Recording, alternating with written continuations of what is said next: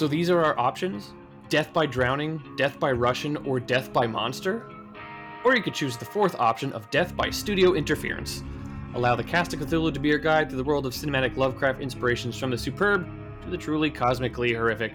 I am Jim Rohner. And I'm James McCormick.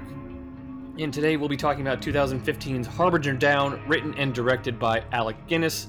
Um, of course, in our episode on the thing, we teased that this one would be the next episode, but because of scheduling things, obviously we did Necronomicon colon Book of Dead first.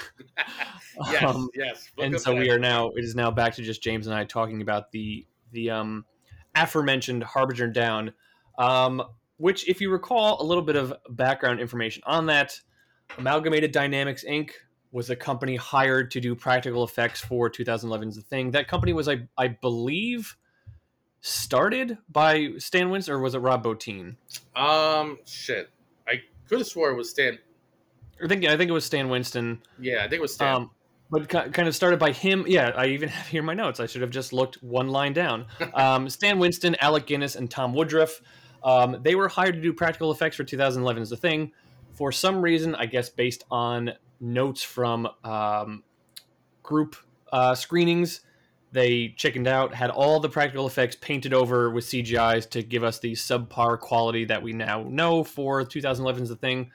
Um, and so after the release, uh, after the release of it, ADI actually uploaded to YouTube a bunch of behind the scenes videos of their practical effects. And the response from fans was so overwhelming that they launched a Kickstarter to, you know, start a film basically to create a film based on on not the effects they use specifically for the thing, but just to kind of show off, hey, this is who we are, this is what we're capable of, this is what we can do. Yeah. And um, you know, the goal was to raise three hundred fifty thousand. They raised three hundred eighty-four thousand one hundred eighty-one dollars, making it the most successfully funded sci-fi slash horror project in the history of Kickstarter. Uh, the money raised was, uh, you know, sufficient sufficient to cover what they called the nuts and the bolts of the film, yeah. as the effects um, were created by Gillis and Woodruff really at their own expense. Um, and so, uh, a lot of money went into, I'm sure, the effects, or not even the effects, but like production design, um, casting people, all that kind of stuff. Low budget movie. Listen, they raised their goal, but three hundred eighty four thousand is still not a lot of money for a feature film, especially right. a horror film. Um, and I think you can kind of see that in it because the film currently sits at a 38% critic score on Rotten Tomatoes with a 19% audience score yeah. and um, an IMDb rating right now of 4.6 out of 10 stars, um, which is not great. And I don't think that this movie is great, but I also don't necessarily think it's bad. No, it's, def- um, it's definitely not bad. It's definitely not bad.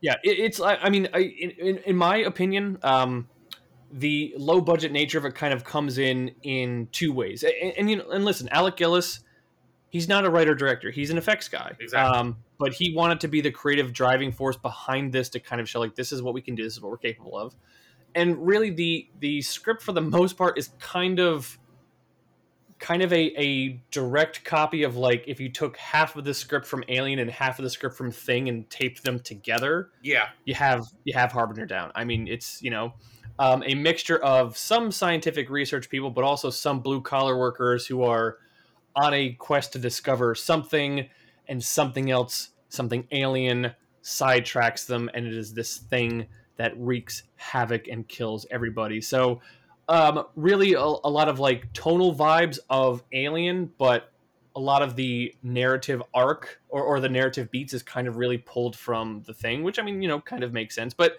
in my estimation, not estimation, but in my opinion, it feels low budget in really the the casting. Uh, I mean, you, you have Lance Henriksen, which I mean, you're always going to yeah. get quality out of him. Yeah. You know, it just it's just to and you know he plays the the surly grandpa boat captain kind of guy who brings a gravity to the scene and is supposed to with his relationship um, with his granddaughter uh, Sadie, who's played by Camille Balsamo, who is not someone you recognize from anywhere, um, is kind of the emotional core of the movie.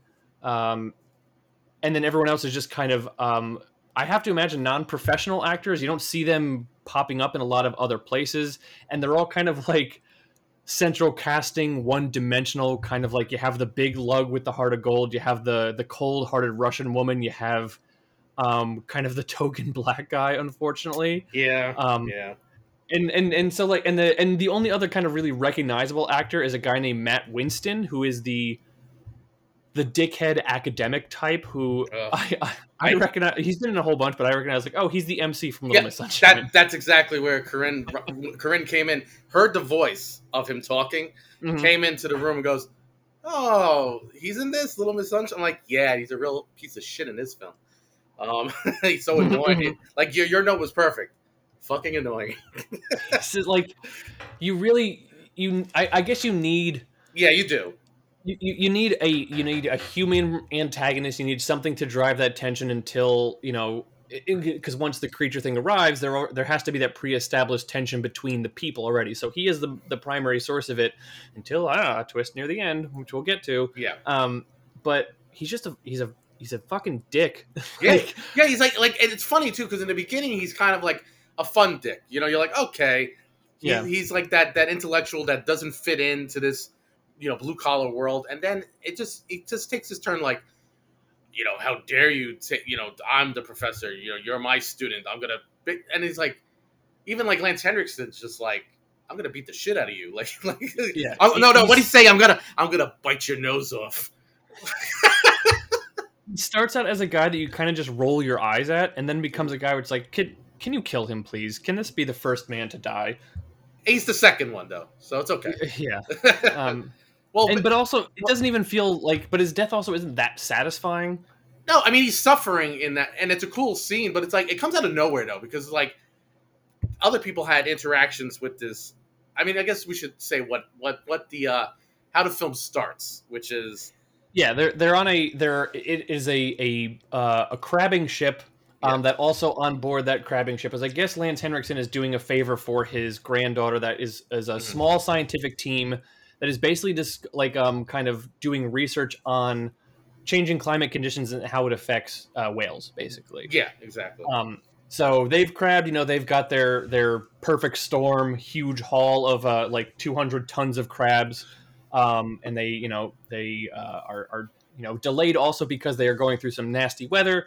But um, while doing research, they discover a weird kind of beacon frozen under the ice, which is from a um, a Russian uh, ship which crashed way back in June 25th, 1982, which is the title at the f- beginning of the film, which is also, I mean, that's the date the thing was released. So a fun little, like, hey, you know, I like- I yeah, like that. We, you know, we appreciate where it came from. And it is one of a few callbacks. The, the chess computer from the thing is in this movie. yep. Um, LV426 is a, a code for something in here, which is obviously from Aliens, and the little drinking bird thing from Aliens is, is in here as well. Yeah, Um, so they, they they are very much aware of their influences, where they came from, and that's that's something that I that I super appreciate.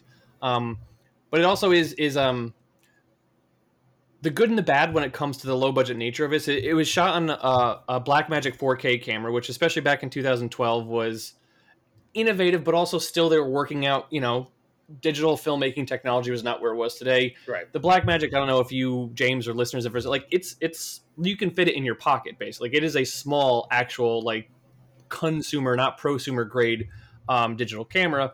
And as you can see like it, it it works kind of well in low light scenarios but when there's like a lot of light pumped in you can kind of see the grain and the digital feel of it. Like Yeah, you know um, in those cool scenes and they do they do the same smart things that the filmmakers from the void did where you largely see the creature in the dark Yeah. um, quick shots single light source flashlight flares whatever Mhm. um, to kind of like you get a sense of what this thing is but you're not looking at it for too long right. uh, because then if you do you'll start seeing like you'll start noticing like oh yeah this does kind of look a little wonky Mhm. um, but with a, a camera like the black magic especially in in harsh lighting conditions it would really kind of like you know you know i'm sure you you've all experienced it where like early digital films like it feels digital and there's like a, an element of like this feels too real. It, i don't know if that's the right word but it, it doesn't have that kind of cinematic look to it and you really see that with the with the scenes in this movie where there's a lot of like a lot of light pouring on people No, exactly. I mean, you know, they're, they're using what they could, especially like you said earlier, three hundred eighty-four thousand for the nuts and bolts. I mean, I don't know how much that camera was, but because you're saying it's so small, it probably wasn't that expensive, like compared to like the red camera and other things that Yeah. were, were making the the more quote unquote cinematic rounds of like filmmaking at the time, at around a little before and after this time, and of course, you know, this is 2015, right? This came out. 2015, yeah. Yeah, so eight years ago, the advancements have been insane. Like since Mhm. then, of course. So if they made this film today, it'd probably be be shot better. But Sure. but And- and, you know, but but that's the, you know, I like you always say, like it's not really a knock on them. It's just it doesn't look as cinematic as it could have. You know. Yeah, yeah, yeah. And I, I mean, granted, and I'm also not saying this is the dark ages of digital. I mean, Oh, God. 2007, Fincher was shooting on like the Viper for Zodiac, and like, oh my god, this looks amazingly cinematic. And sure, the Red, um, you know, Soderbergh was shooting Che and that kind of stuff years earlier. So like, yes, it, it was it was there, but also I think if you wanted to buy Black Magic 4K right now, Yeah, it would cost you maybe 1200 bucks, Oh. probably less than that. that's great. Um, You know, the, the the most when it comes to cameras that you want to spend are on the lenses to make it look really nice. But I, I mean, Yeah. like I said, they were working with what they had, and I can't knock them for that, especially as a guy who has never made any feature film. So you know. Hey, who am I? But him. it is, but it is, and and you can see like, yeah, Alec Gillis once again.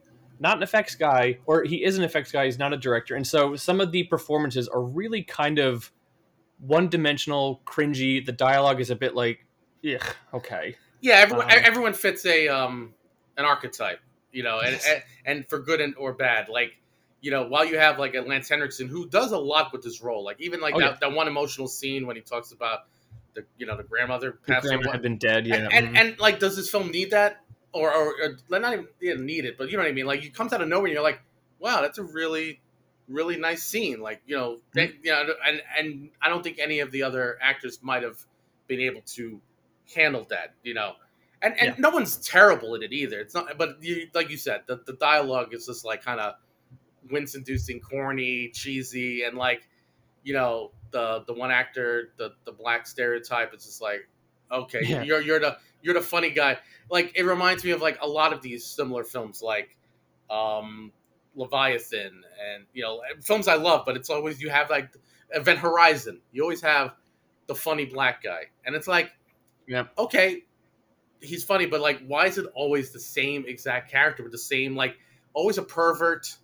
Like it's it's weird. Like it's always like that. It's like this is annoying. Like come on, guys, do more. Do more with the character. Come on. yeah, and also he's he's got a he's got a fun nickname. His name is Doc, but not because he's a doctor, but because he used Oh. to live under a dock. It's like, Oh yeah, Okay. I, I forgot about that. Yes. yeah, yeah. Um, and, and and you know it, but it, it at least it, it kind of sets up the chess pieces, and you kind of you do get a clear sense of when it begins. Like, okay, this this this this this they're all gonna die. Like all of these people are gonna die. yeah. um, there, there's a bit of a like the the character of Bowman, who is I guess supposed to be kind of a love interest. I could you could cut him out and you don't lose anything in this movie because he No. he has what, like maybe ten lines of dialogue. Like he just he doesn't say or do much until at the end he, you know, kind of sacrifices himself or at least gets killed. Like him and you know him and Lance Henriksen are the last two to die, leaving our our our final girl Yeah. to be the final girl. But there's a lot more of an emotional connection with Lance Henriksen as as you know her grandpa. That like that's all I need to kind of get uh, emotionally invested. And that's all. I don't need this generic white dude who's vaguely handsome but also imminently forgettable. very forgettable. Like he's he's kind of like the scientific guy on the ship, even though he's still in blue collar. But he he's not he's not dumb. He's not a dummy. No. He knows like something's up too, and like or, or what what does he say? He says something like, "Oh, you should be doing sciency things," and then of course Matt Winston's character like sciency. You can't just jump into it like that. I think he says like higgledy pickledy or something like what? So yeah, mm. like, ooh, like, what are you even saying here? Like, yeah, you're right. I mean, I like the big dude, the seven foot tall, three thirty pounder. The, yeah, like- yeah, yeah. Big Big G, I think is what they. yeah. I like, I, you know, I like to be because you know what it is. It reminded me of like a um, when a lot of like professional wrestlers start to act in movies, and like you know, they're, they're a little wooden, but like you could tell, like, oh, there's potential there, and, and usually he'd probably play like a a monster, like like a like Kane Hodder, but like, oh, they gave him a role where he actually gets to talk and act and almost have like a a brief little romantic thing with um the the Russian woman. yeah. Um, Sex- Svet. Um, Yeah, but briefly, uh, maybe, but yeah, I mean, I mean, uh, that actor is a is a guy named Winston James Francis who Yeah.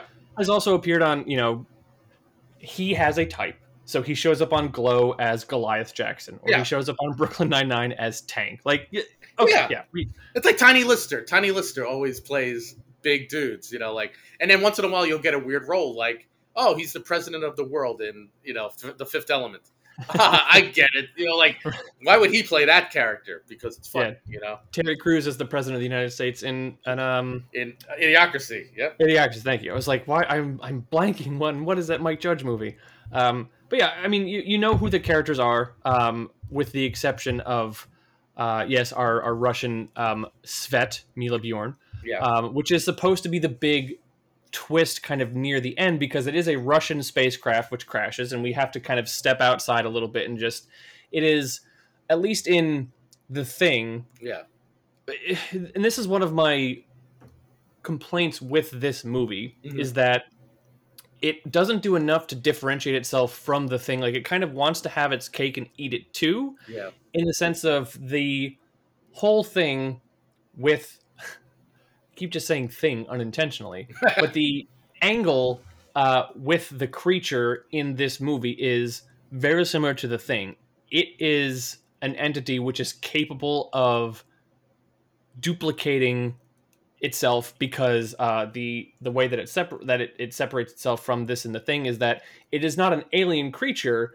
It is radioactive or mutated tardigrades these water bears these microscopic creatures which allow whatever they infect to kind of change matter they can go from physical to liquid to whatever so they are able to duplicate any kind of person Right. and while there's a specific, very specific, but you know, not monumental twist, like ah, it's not a creature, it's these microscopic things. It still is yes, but the tension is still derived from: Are you infected or not? Are Right. you someone we have to worry about or not? But also, not not done in a terribly effective way. Like Doc is, you know, we, we there's a scene where Svet has caged him, and he's like, "I'm not infected. It's Yeah. not me. Let me out." And then it turns out it is. Right. But for the most part, that tension of like, who could be the thing where everyone's kind of looking at each other, you know, back and forth, that is largely not there because instead there's kind of a ticking clock in the sense of, oh, you got splashed in the face. It's only a matter of time until you turn. So it's Right. It's borrowing some things from the thing, but not doing enough to kind of really kind of be known as anything other than just a ripoff of the thing. Yeah. I mean, it. You could have done more with it, especially like the tension. Like, if like she shot him or whatever, and he ends up not transforming or anything. Like, oh shit, you just killed this innocent guy, like the thing did. Yeah. But instead, it's like, I'm not, I'm not infected. Yes, you are. Stop it.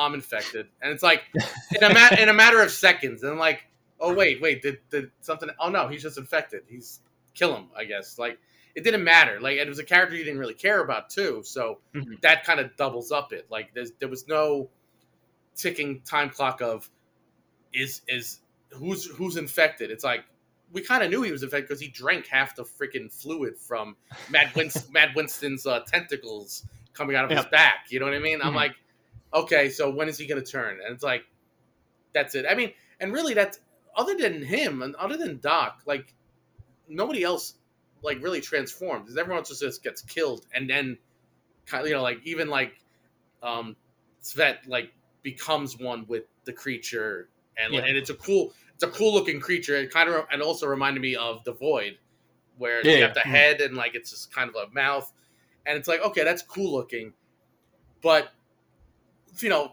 while you know it's ultimately this is a film i think that while it's not great it, it it's it's good to throw on like like a sunday afternoon like like you don't you don't you know you want to watch something it's less than an hour and a half the special Yeah. effects are cool you have a cool you have a couple actors you recognize and ultimately like okay it was you know you, you don't you don't feel insulted by end you go you kind of think what could have been what could have been more with this film but at the same time then you think oh the budget and everything this was a good first film for a effects guy that I think since then has done only short films, but I think he might be working on a new feature film right now. Well, and he, and No. he's still doing plenty of like Oh, effects yeah. work. I mean, and and makeup designs. Like, I mean, he he worked on uh, it chapters one and two. He Oh, worked on Prey, so he he's still he's still getting you know he still knows where his his bread is buttered. Oh yeah, he Um, knows, and I think that's why you can tell the difference is like this is something like he likes to do, as Mhm. as like something fun to like actually stretch out his other creativity. Like maybe, and it might not be the most creative to us because we're looking at it from a you know critic point of view, but for a special effects person coming up with these crazy ideas of creatures and monsters and whatnot. You know, more. You know, I'd rather have a film like this than a lot of the, you know, three hundred million dollar budget, just you know, bland, like snooze fests to me, like that. Right now, are not, you know, this is a, a side thing, but not are not making as much money as the studios want, and it's like, yeah, maybe you should be paying these writers more money. Um, yeah, well, you, you know, know? no, nothing, nothing is. Um, but yeah, and, and I, I don't get the sense that this is a guy who's like, listen, I've done all I can as an effects guy. I need to move into directing. As No. much as he just he kind of felt like he needed to validate, vindicate, redeem himself after the disaster that was the thing. He's like, listen, Yeah. this is what we do. Here's what we did. Just kind of get it out of his system. And if he if he never made another feature again as a director, I I think he it would make sense. Where he's just like, listen, here's what we're capable of. You guys know this is all for the fans. Now I'm going to get back to doing what I do, but I've at least put out into the world the thing that I had always intended to do, and the studio took away from me. Right, and I think that's that's a, it's a good calling card to show. Look, this is us without studio interference with the effects and stuff. Everything else is just arbitrary. Like if you had a better script with these creatures, you'd probably remember it more because like, Mhm. oh, these characters are better, these actors are better, whatever you want to say. Now the effects even mean more because it's like you care about certain characters. In this case, it's just like okay, you know, it's fleeting, but it's like good for him. You know, good for the good for the effects studio to try to branch out a little bit and show almost like it's almost like a reel for them to show that why why why screw with our special effects? They're, they're perfectly fine, and we did this ourselves. Yeah, and if you if you want to gross me out with practical effects, Yeah. and Necronomicon did this as well. Give me something which is translucent where I can see through it and what's going like Yep. twiddling around on the inside, and I'm like, oh god. Yeah, Um, yeah, and they do this in this one, and, and like, but it's a huge thing, and you kind of see sinews and like tentacles around, like in all this liquidy. I- ugh. I yeah, the, the, when when the big creature reveal, it's just like, what the hell is that thing? And like, I think it still had the cosmonaut as part of it, and just drops it because it, yeah, yeah, it mm. doesn't need it anymore. It's like I don't need that. And yeah, the the head or whatever, it's like the little brain sinews. Oh god, and I like that effect, and I also it was a funny effect, but also kind of creepy when the legs are just walking, and then the te- the the intestine are like growing out, and then it runs and it runs at Sven and just grabs her. And like like I mean, it's funny, but at the same time, if I saw that running at me, I'm like, I'm dead. Just Yeah, just, just kill me already. shit my pants. Um, no, a, a thousand percent. Uh, yeah, and it, and it, but it's also it's really cool, but also kind of can distract from the fact that in the thing and an alien, these two huge influences, we know a bit about the creatures and what they want for the most part. right, Um, right. Even if it's even if it's as simple as proliferation. Um, alien is kind of like the perfect, as Ash says, is kind of the the perfect life form. And then the thing, it, Yeah. you get the sense it's working towards being able to perfectly duplicate something for the purpose of you know. There's that computer simulation where you know. Right. Um, uh, Wilford Brimley is kind of like doing tabulations, and it's like you know how long for the entire Earth to be infected, Yeah. and in this, like it just, it just kind of is. There doesn't seem to be a rhyme or reason as to why why it's doing what it's doing, other than just so that ADI can kind of show you like we've got this cool fucking thing. It's going to go from this stage to this stage to that stage, and that's awesome. But also, what what is it doing? What is the threat here for mankind? I guess if you want. Right. I mean, it's really just like the threat is like these things are going to be, if they spread, yeah, they'll kill everybody. But it's not. There's no rhyme or reason. I mean, it's a cre. You know, it's a it's an animal. It's a creature, so it's doing what it knows to do. Like it's, Mhm. it's just.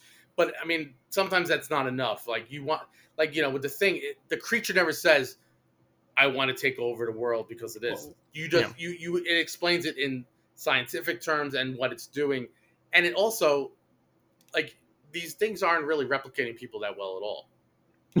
Like like not at all. Like they they're kind of inside the you know like like Doc for example he or, or even Matt Winston's professor. They're in Yeah. him, but then ultimately, you know, the professor just gets killed from it. He dies.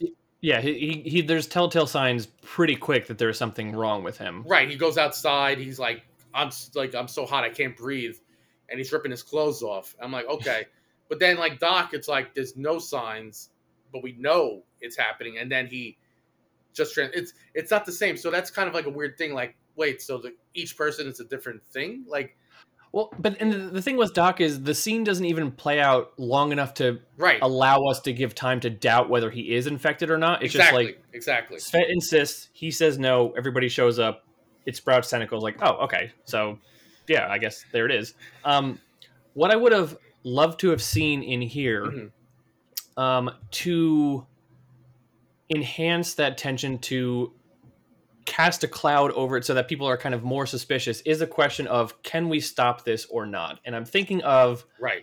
think back to romero's original dawn of the dead or uh, no day of the dead from 1983 i think 85, Um, 85, 85. 85 okay Yeah. um, there's that guy who gets bitten they cut off it they Right. cut off his arm they cauterize it and she's like i think i got it in time Right, right. and there is that question of can you stop this infection something similar to that like have even bowman who has nothing else to do maybe he gets infected he gets something in like a wound on him. They do the same mm. thing and so like okay we've frozen this arm because they know that like the liquid nitrogen can stop it. We've frozen the arm we've cauterized the wound. Will this arm transform on its own or is there a way to stop the spread? So that you have you do have that ticking clock or that question as the film goes along like is he going to transform or not?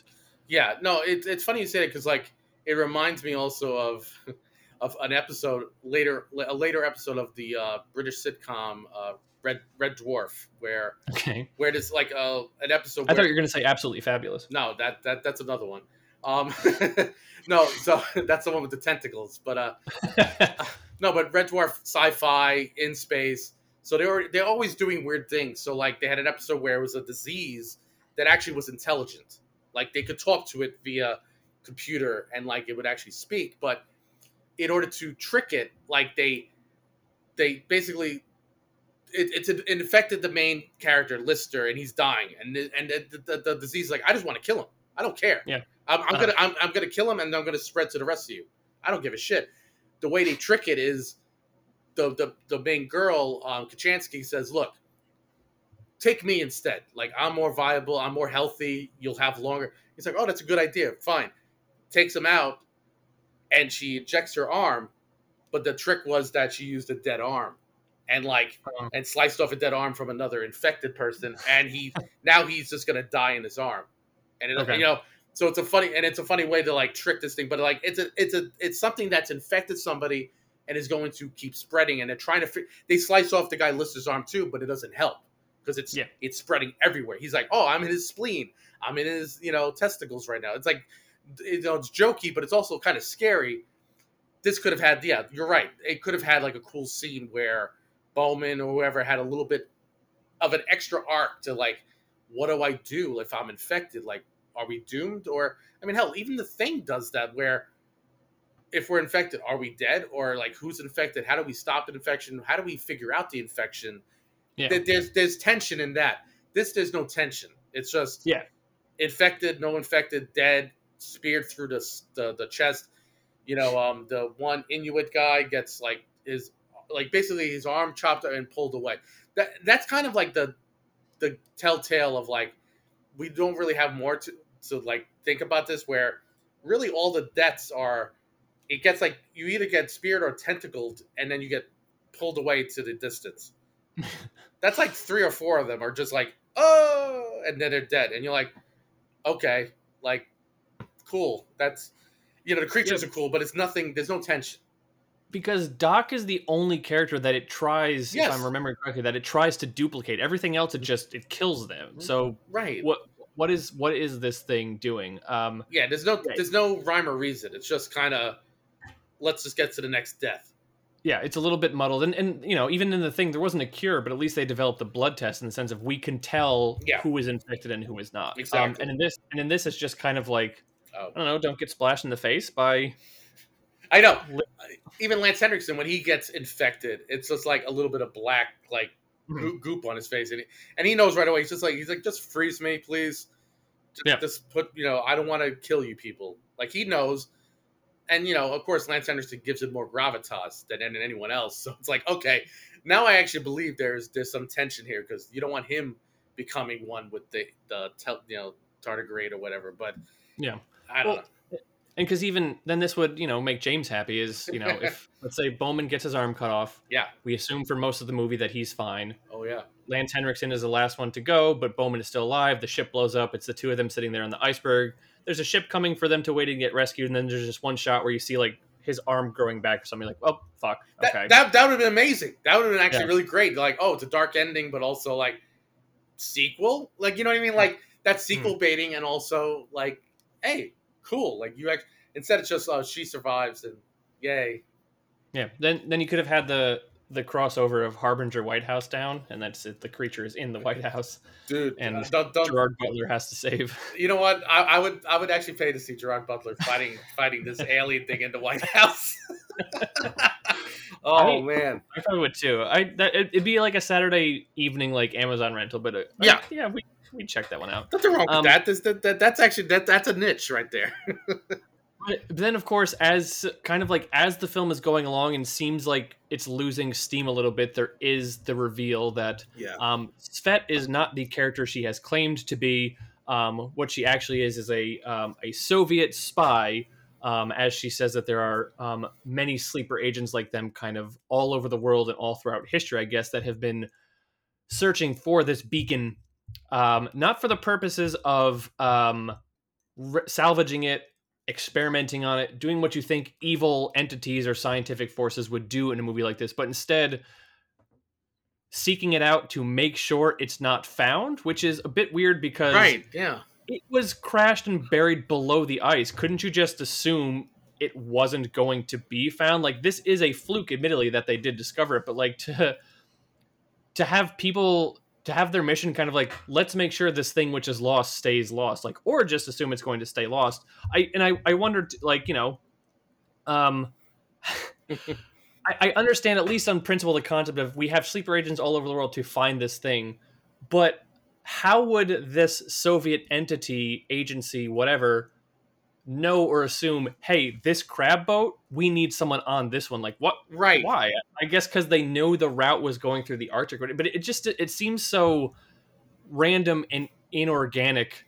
Um, and that was that was the that was the one kind of big plot thing. Like this doesn't make a ton of sense to me. Like it's it's so it's so it is dumb because like because you know I'm not, I'm not saying every film you have to be logical about, but sometimes Mhm. if it doesn't make sense, there's a reason why it doesn't make sense. It's like wait, so you knew or like where else are they? Like and it's just kind of ham fisted in there. It's just thrown in and it's like okay because she's bad now and, and and you have to have the little plot twist of to keep the film going with what what their excuses of tension but like the tension's funny because like everyone's just sitting there and they're all kind of like okay let's let's just okay we're screwed but like and then you start seeing the the creatures come out of that one pipe all Mhm. all goopy but it, it doesn't even take Svet right away it takes the um the young black woman that's with the scientist Yeah, yeah, yeah. mhm. like and and to me that's a horrific death like being pulled through a a pipe Yep.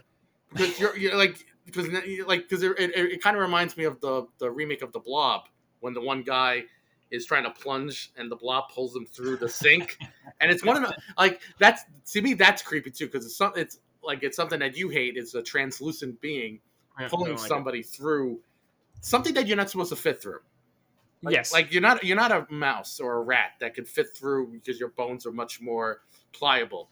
Yep. Our bones are not pliable, so you're like, oh, she's not even like she's just dying in the worst possible way before this thing is even taking her control of her and eating her alive or whatever.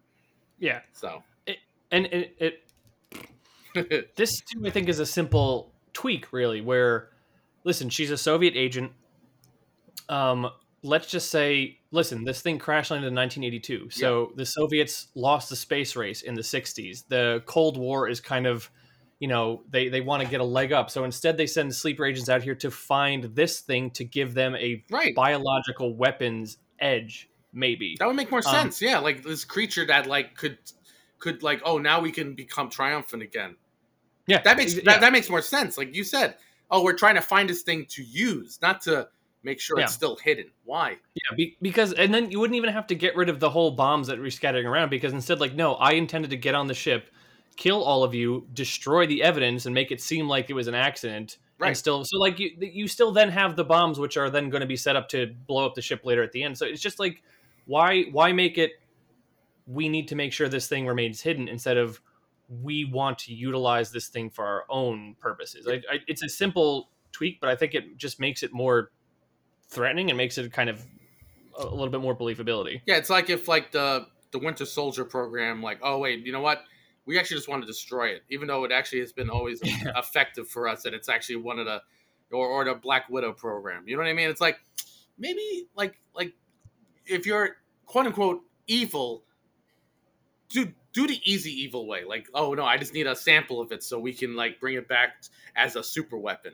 Yeah, because if your goal was to make sure this thing which was frozen in ice and was not going to get out was never found, you're actually doing something good for the planet. right yeah you No? like oh the russians are pretty good then right like okay that i mean i guess that's the the twist but it's like you're still going about it in an evil way She's, you know, um, on the the D and D grid. Maybe she's instead supposed to be like chaotic good instead of, you know, chaotic evil. I'm I- not sure, but yeah yeah it, it that that that's kind of like, eh, okay, Yeah. Um, it's a twist that doesn't really make sense so Yeah, and and uh, not not so much a twist like, as a reveal, I Yeah, suppose. that's better. one that like, oh, that's what you're that's what we were waiting for. like oh okay Yeah. Okay, um, cool but yeah, and then you know, of course, Lance Henriksen, the last to go, and, and when Lance Henriksen shows up in a movie like this, you either know you you know you know he's not going to stick around. most pro- i mean usually he's like dead in the first like half half of the film Yeah, so that's the thing: is he going to be one of the first to go, or is he going to be one of the last? And in this one, he is the last one to go. Yeah. Um, like we said, supplying that emotional core of like, you know, oh, how's grandma? Like, oh, you know, she's doing fine, and then and then, but in in a way that makes sense. Where like the reveal of your grandma's been dead, I've got nothing left to live for. Let me right sacrifice myself so you can live, and that's like, oh, that was. I won't say it was an emotional gut punch, but it was like that was a that was an effective beat for me. especially for a film like this where you're not expecting that at all like especially when he finally takes the ashes and goes to drop them Yeah. into the, it's like oh my god where did this come from like this is like and- and again it just shows like lance henriksen a, a person who did not know how to read did you know the, the story about No, that I oh did not, he no. didn't he didn't know how to read until in his like like early 30s or 40s Oh wow. so he would like have people read the scripts to him and he would me- that's why he was so good at memorizing because Oh wow. it's insanity to me. Like where, wait, not only are that, but you're also like you're really good at emoting and being like this emotional powerhouse. No matter what kind of film, you're either because he's he's great as like this sweet grandfather that just wants to help his granddaughter and is like badass, or he Yep. could be like the most despicable freaking villain ever. Like like in like like something like Hard Target or like Stone Cold, where he's like an action badass. So you're like, oh my god, I don't want to mess with this guy. Yeah. You know? No, th- th- this is this is a guy who when Yeah, he shows up, you you you know you're going to get quality, and that's that's really cool. yeah, Um, It was also just kind of a fun little Hmm. synergy and weekend because I I had watched this, and then a couple days later, um, over the July Fourth weekend, Yeah. I showed my wife Dog Day Afternoon for the first Oh. time, and he's not the slimy, but he is an FBI agent there who m- murders John Cazale like yeah. in cold blood at the end, and you're like, Oh my god, yeah. Oh. Which is a weird. and he just yeah, that's a, that's a weird twist because like I where I grew up in Brooklyn was that's where the bank was across the street from where I grew up. was it Canarsie where the bank was, or No. was it Canarsie where they filmed it? They filmed it in Canarsie, but it was actually it, it, it took place in um the Gravesend Bensonhurst area of Brooklyn. That's okay because I, I I had both Gravesend and Canarsie in my head and I couldn't figure out which one was yeah, which. it's so- a, it's a weird a weird thing because like the bank, of course, changed throughout the years, but sure. it was like across the street, the next block over, like between Mm-hmm. um East Third and East Second of Avenue P. Okay. I'll give you where I used to live um, in Brooklyn, but uh, yeah, and I knew a, a cop that actually would come to my Best Buy. That actually, not only did he actually, he was part of that actual, you know, standoff. He actually acted in the film as an extra cop, so he's in that film, which is such a weird story. But like, yeah, Yeah. that's amazing. I always forget Lance Henriksen's in Dog Day Afternoon. Wow. Yeah, and he, he has very few lines until at the end. And he- uh, till And, and you minutes. and you remember him that like like that. I'm like, well, yeah, you're right. He is the guy that kills John Cazale. Oh my he's god. also got the perfect face where you're like, there's something off about this guy, but I can't really put my finger on it. You're right. He he that and that's what's weird about him. He looks like he's a ticking time bomb even when he's not. And you're like, Yep. wait, is he gonna? It's kind of like a Michael Ironside, where you're like, Yes. wait, Yeah. Mhm. is he bad or good? Yeah. And then when he's good, you're like, oh, okay, cool, okay, good. and and you know also just uh, once again a fun little even the casting is kind of a callback or synergy because he's you know Bishop and Aliens yep, as well. So yep, it's that's great. Yeah, it's it's intentional, but also they got their money's worth with Lance Henriksen. Like he really Oh, yeah. he he gave the he gives the film more of a I guess you could even say cinematic feel. Like like oh, it's Lance Henriksen. Okay, at least I know he'll be good in this.